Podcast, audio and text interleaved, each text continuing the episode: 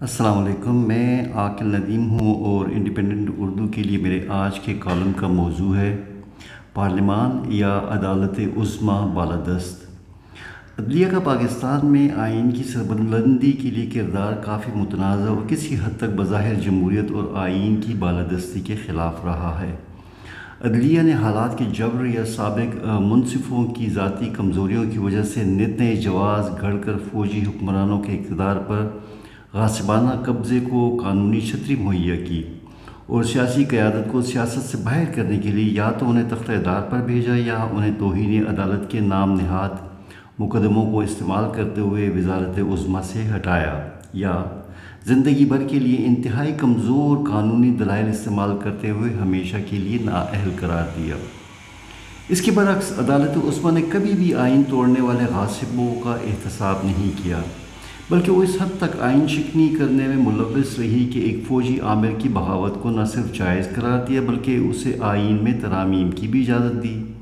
اب بظاہر ایسی صورتحال پیدا ہو گئی ہے کہ عدالت عظمہ نے تقریباً ملک کے سب سے بڑے اور طاقتور ادارات بننے کی کوشش شروع کر دی ہے۔ اس وجہ سے بائیس کروڑ عوام کی منتخب پارلیمان کی طاقت بھی متاثر ہو رہی ہے۔ آئین کی تشریح کچھ ہم خیال ججز اپنی مرضی کے مطابق کرنے لگے ہیں۔ اس منمانی تشریح کی وجہ سے کچھ آزاد منش ججز بول اٹھے ہیں کہ یہ تو نیا آئین لکھنے کی کوشش ہو رہی ہے۔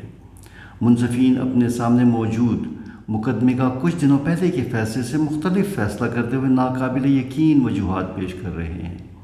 پاکستان کی وکلاء کی تمام بڑی تنظیمیں اور نامی گرامی وکلاء ان بعض ہم خیال ججز کے فیصلوں پر کھلے عام تنقید کرتے آئے ہیں۔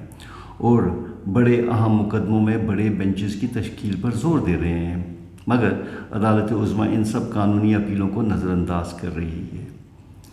ججوں کی طرف سے سیاسی معاملات کے بارے میں زمانی ریمارکس اور جھکاؤ مزید تشویش کا باعث بن رہے ہیں۔ ایک سیاسی جماعت کے سربراہ کی طرف سے عدالت کے فیصلے کی خلاف ورزی پر انہیں سزا دینے کی بجائے یہ کہا گیا کہ شاید ان تک عدالت کا فیصلہ صحیح طریقے سے نہیں پہنچایا گیا۔ جس پارٹی نے عدالت عظمہ کے عدم اعتماد کے ووٹ کے بارے میں فیصلے کو شدید تنقید کا نشانہ بنایا اور اس پارٹی کے کارکنوں نے ججوں کے خلاف شرمناک نعرہ بازی کی۔ ان کی تصویروں پر جوتے برسائے اور اس فیصلے کے خلاف احتجاج کرتے ہوئے پارلیمان سے استعفیٰ دیا۔ عدالت عظمہ کو اس پارٹی کی پارلیمان میں غیر حاضری کی وجہ سے کی گئی قانون سازی عوام کی امنگوں کی ترجمان نہیں دکھائی دیتی۔ اور عوامی نمائندوں کی توہین کرتے ہوئے عام قانون سازی کو ذاتی مفادات سیلف سرونگ پر مبنی قانون سازی کہا جاتا ہے۔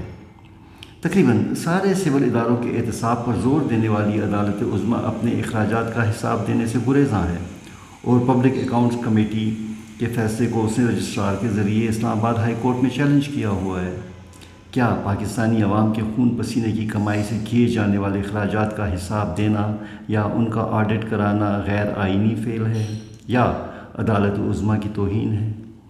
اسلام آباد ہائی کورٹ نے تو فوراً اپنے اخراجات کا حساب دے دیا اور ساتھ ہی تمام ججوں کے اثاثہ جات کی تفصیل بھی جاری کر دی۔ عدالت عظمہ کے ایک جج نے رضاکارانہ طور پر خود ہی اپنے اثاثہ جات کی تفصیل عوام کے لیے کھول دی، مگر عدالت عظمہ بحثیت ادارہ باقی ججوں کے بارے میں ایسی تفصیل دینے سے گر کیوں گریزاں ہے جبکہ وہ سارے دیگر سول اداروں اور سیاستدانوں سے اثاثے ظاہر کرنے کی توقع رکھتے ہیں۔ عدلیہ کے اندر نئی تعیناتیوں کے طریقہ کار کے بارے میں بھی تقریباً اکثر قانونی تنظیموں نے اپنے خدشات کا اظہار کیا ہے۔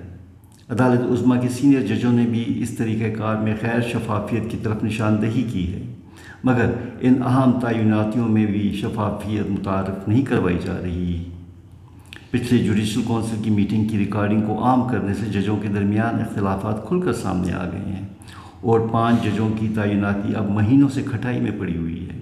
کیا ان تعیناتیوں میں تاخیر ذاتی مفادات کی بنیاد پر نہیں ہے؟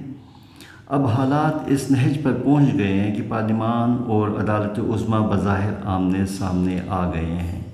اور تصادم کے امکانات بڑھنے لگے ہیں۔ پارلیمان کی کمیٹی ججوں کی تعیناتی اور دیگر قانونی معاملات میں اپنے اختیارات بڑھانے کے بارے میں سوچ رہی ہے، جو کہ یقیناً ایک بڑے قانونی تصادم کی شکل میں سامنے آئے گا۔ یہ تصادم کسی صورت ہمارے اداروں کی بقا کے لیے مناسب نہیں۔ اس تصادم کی صورت میں عدالت عظمہ بھی مزید تقسیم ہوگی اور شاید کچھ ججز واضح طور پر اپنے اختلافی خیالات کا اظہار کریں۔ جیسا کہ کچھ عرصہ پہلے بھارتی سپریم کورٹ کے ججوں نے چیف جسٹس کے خلاف ایک پریس کانفرنس میں اپنے اختلافی خیالات کا اظہار کیا۔ عدالت عظمہ کو چاہیے کہ حالات کی سنگینی کا ادراک کرے اور غیر ضروری سیاسی معاملات میں دخل اندازی سے پرہیز کرے۔ ججوں کو سماعت کے دوران غیر مناسب سیاسی ریمارکس دینے سے بھی پرہیز کرنے کی ضرورت ہے اور کسی طرح سے بھی ان کو اپنا سیاسی جھکاؤ نہیں دکھائی دینا چاہیے۔